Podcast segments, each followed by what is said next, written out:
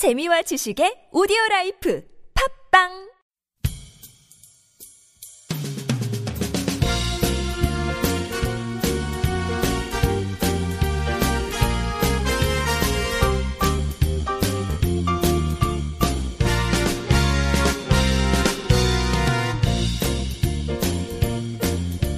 안녕하세요. 이동훈 기자입니다. 안녕하세요. 문경 기자입니다.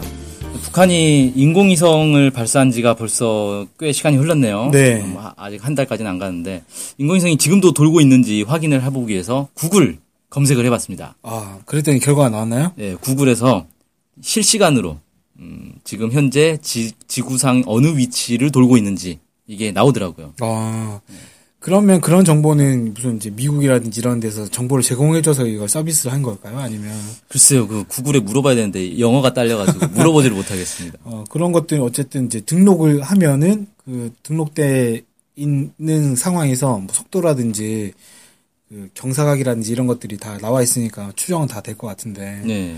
그래서 구글에서 전 세계 인공위성들이 다 물론 이제 군사위성 빼고 음. 네, 일반 위성들은 다 그렇게 궤도를 볼 수가 있어요. 실시간으로 네. 어디에 있는지. 네. 자, 근데 어쨌든 인공위성과 관련한 기사가 또 나왔더라고요. 네. 이 북한이 지난해인 2015년에 위성 자료 분석과 관련한 연구를 집중적으로 진행했다라는 소식이 전해져서 소개를 좀 해드리려고 합니다. 네. 예, 그러니까 북한이 어쨌든 인공위성을 쐈잖아요. 그리고 쏘면서 주장을 한 것이 관측 위성이다. 예, 지구 관측 지구 위성 관측 뭐 위성이다 이렇게 얘기하죠. 주장을 했잖아요. 그래서 그러면은 지구 관측 위성은 무엇을 하는 위성이냐 뭐 이런 얘기들이 있으면 여러 가지 기- 지상 관측을 하면서 지형을 보기도 하고 지하 자- 자원을 탐색하기도 하고 어, 날씨를 보기도 하고 여러 가지 이제 기능이 있는데 이제 그런 것과 관련한 연구들을 북한에서 진행했다라는 게 밝혀졌다는 거죠. 음, 그러니까 2015년에 이런 연구가 있었다라는 건 올해 인공위성을 쏠 걸 예상하고 미리 연구를 했다라고 할 수도 있고 2012년에 이미 인공위성 쏜 게 있으니까 여기서 나온 자료들을 어떻게 활용할 것인가를 또 연구했다 이렇게 볼 수도 있겠네요. 네, 뭐 여러 가지 가능성은 있긴 하지만 어찌됐건 관측용 인공위성을 가지고 뭔가를 해보겠다라는 의지를 드러낸 건 확실한 것 같습니다. 네, 뭐 어떤 연구들이 있었나요? 네, 이건 이제 강진규라는 이제 예전에 디지털 타임즈에 기자를 하셨던 분이 블로그를 운영하고 계시는데 여기에 나오는 여기에서 이제 자료를 올렸어요. 그걸 봤더니 김일성 종합대학에서 나온 학보를 이분이 구해서 올리셨던데 여기에 이 위성 관련한 연구들이 쭉 있었습니다. 김일성 종합대학 학보 61권 2호에 이런 제목의 논문 실렸습니다. 위성 화, 위성 화상의 공간 분해능과 지도 축적과의 관계. 라는 그 제목의 논문이 실렸는데, 위성 화상이라는 거는 쉽게 말- 얘기하면, 인공위성에서 찍은 사진으로 좀 보이고요. 공간 분해 능이라고 하는 거는, 위성에서 찍은 사진에 표현되, 표현되는 지면에 대한 공간 기하학적 정보를 표현하는 기능이다. 참 아, 말이 어렵네요. 네, 공간 기하학적 정보 뭐 있어 네. 보이는데요, 이제. 네.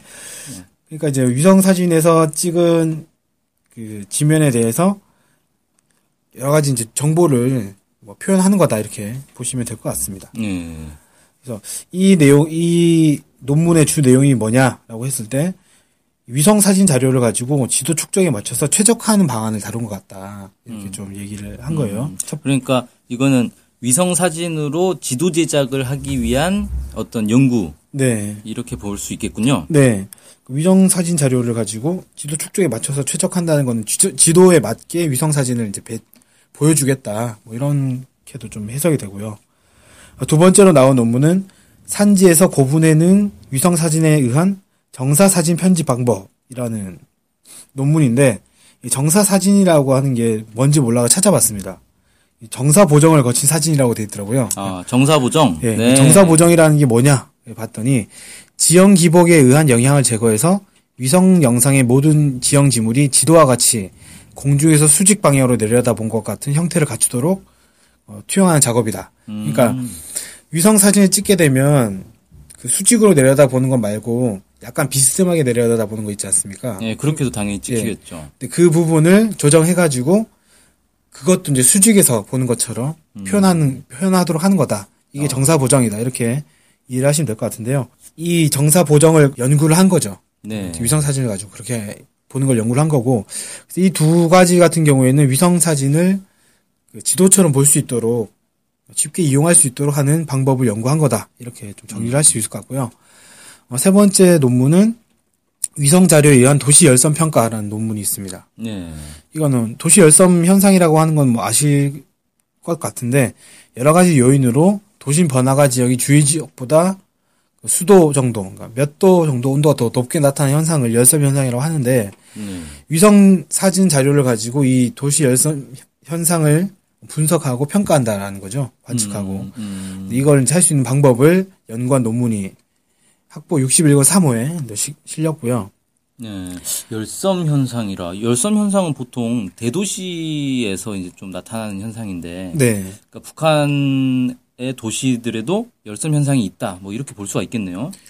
어, 그게 있는지는 모르겠습니다만 그런 것들을 아마 관측해서 있는지 없는지 판단해 보겠다. 이거 이렇게 그 이렇게 이제 볼 수도 있을 것 같고 말씀하신 것처럼 열섬 현상이 있어서 그걸 관측하겠다라고 볼 수도 있을 것 같습니다. 네. 여러 가지 가능성을 가지고 이걸 보면 될 것 같고요. 어, 네 번째 논문은 61권 5호에 소개된 논문인데 청천강 유, 청천강 유역에서 위성 화상 자료를 이용한 단층 예측의 한 가지 방법 이런 논문입니다. 오. 뭔 말인지 참 제목들만 들으면 네. 도대체가 무슨 소리인지 알 수가 어우, 없네. 논문이라서 그런지 참 어렵더라고요. 예. 일단 청천강 유역에서 위성 사진을 보고 이 위성 사진을 통해서 단, 단층을 예측한다라는 것 같습니다. 위성 사진을 통해서 선형 구조가 왜곡된다라고 뭐 이렇게 그런 문제 해결한다라고 돼 있던데 제가 논문 내용 잘, 살짝 봤더니 단층 지역이 선으로 표현된다고 하더라고요. 그래서 그걸 네. 보고 이제 분석을 한다. 어. 뭐 이런 내용이 음. 그리고 이제 마지막으로 소개한 논문이 61권 7호에 수록된 건데 위성 화상 자료의 선형 구조 해석과 스펙트르 해석에 의한 시옷지구 금광화 정보 추출 방법. 아유, 더 어렵다. 잘할수록 제목들이 왜 이렇게 어려워지죠? 예, 이런 논문인데요. 스펙트르는 스펙트럼을 네, 스펙트럼을 얘기하는 것 네, 같습니다. 북, 에서는 스펙트르라고 네. 하는군요.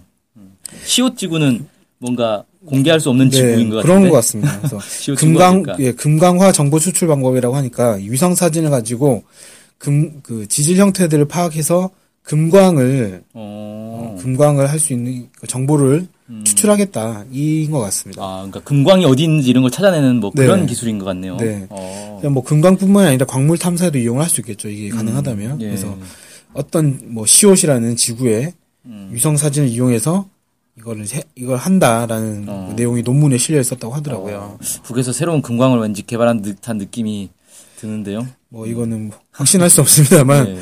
어쨌든 위성 사진을 가지고 선형 구조를 해석하고 음. 스펙트럼도 해석해 가지고 이걸 이용해서 금강을 찾아내겠다.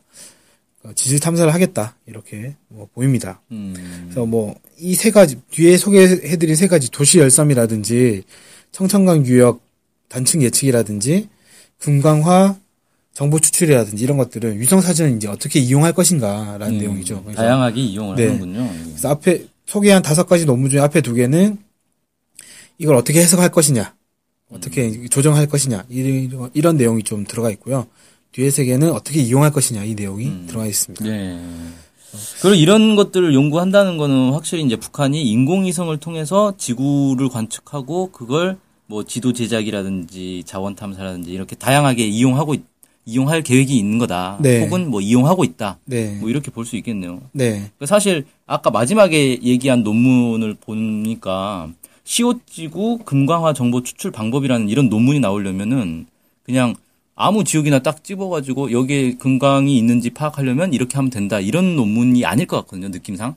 그러니까 이미 시옷지구에 대한 위성 정보가 있는 거고 그 위성 사진을 가지고 자기가 분석해 본 결과 이러 이런 식으로 금광의 위치를 찾을 수가 있- 있었더라. 이런 식의 어떤 결과 보고서일 가능성이 상당히 높은데. 근데 일단 확인을 할 수는 없는 게 저희가 원문을 가지고 본 게 아니고 네. 첫 번째 문장, 첫 번째 이제 장만 볼 수 있었는데 그것만 가지고는 네. 음. 방금 말씀하셨던 것이 사실인지 아닌지가 근데 좀- 보통 이제 일반적으로 볼 때 그렇다는 거죠. 네. 그래서 어, 이 학보를 어디서 구할 수가 없- 없을까요? 글쎄요, 뭐 나중에 통일부나 이런 데 가서 그 학보를 학보가 있는지 확인을 해볼 수는 있을 것 같습니다. 근데 네. 지금 당장으로서는 어떻게 해보긴 좀 어려운 상태네요. 지난해 나온 학보니까 뭐 네. 어, 지금쯤이면 국내 입수가 되지 않았을까 뭐 생각도 어, 되네요. 국내 입수가 됐으니까 아마 이 강진규 전 기자도 뭐 공개를 하지 않았을까 생각이 들고요. 예. 어찌됐건 다시 한번 말씀드리지만 지난 2월 7일 날 북한이 인공위성을 발사했다라고 했고 여기에 이제 이 발사된 이 광명성 4호가 정상 작동되고 있는지는 논란이 있지 않습니까? 네, 뭐 회전을 하고 있다느니 뭐 정상 네. 작동했다느니 뭐 하루가 지날 때마다 계속 보도가 바뀌더라고요. 그래서 이게 정상 작동하고 있다라는 이 확증 자체는 확신할 수는 없지만 지난 2월 11일 날 그 북한이 광명성 4호 발사 영상을 공개를 했는데 여기에 단, 단 분리가 이루어지는 장면이 담겨 있고 fairing이 떨어지는 장면 이런 것들이 있었자 있었거든요. 예, 그렇죠. 그래서 실제로 그 인공위성에도 통신 그 촬영 할 수 있는 카메라와 통신할 수 있는 이 기기가 장착돼 있을 가능성이 있다. 음. 그런 가능성을 배제할 수가 없다. 이런 건 판단이 좀 되고요. 가능성이 아니라 100% 확실한 거 아니에요? 설마 인공위성을 따라서 누가 같이 비행하면서 찍진 않았을 거고. 아니 근데 이제 뭐 그 인공위성이 있고 실제로 그 영상 자체는 인공위성에서 찍은 건 아니고 인공위성 옆에 아, 달려 있는 로켓에서 찍은 로켓에서 거니까? 찍은 거니까 음, 그런 정도의 실력이 있으니 네. 인공위성에도 달려 있을 가능성이 높다. 음, 뭐 그렇게 보는 게 맞겠군요. 네, 그건 확실한 것 같은데 이게 정상 작, 작동한지 모르니까 예. 이게 탑재돼서 정상 작동하고 있으면 북한이 이 자료를 이용해 가지고 어, 위에 논문 아까 소개해드린 논문처럼 활용하고 있을 가능성이 높다. 예. 이렇게 좀 예측을 할 수 있을 것 같습니다. 네, 그래요. 어, 그래서 북한이 음, 위성 관측을 이용한 여러 응용 작업들을 연구를 하고 있다. 이런 네. 것들이 이번 이제 좀 드러났군요. 네, 네. 그럼 오늘 방송은 여기서 마치도록 하겠습니다. 감사합니다. 네, 감사합니다.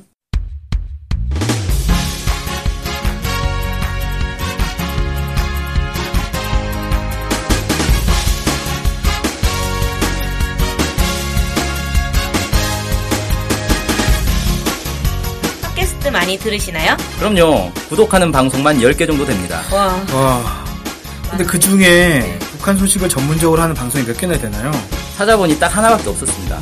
바로 NK투데이 공식 팟캐스트 스케치북이죠. 어, 어쨌든 통일을 좀 하려면 그 상대방이 북한을 정확히 알아야 되잖아요. 근데 그런 팟캐스트가 하나밖에 없다니 정말 안타깝네요. 그래서 스케치북을 꼭 들어야 하는 겁니다. 네. 통일을 꿈꾸는 국내 유일 북한 소식 전문 팟캐스트 스케치북 많은 청취 부탁드리겠습니다.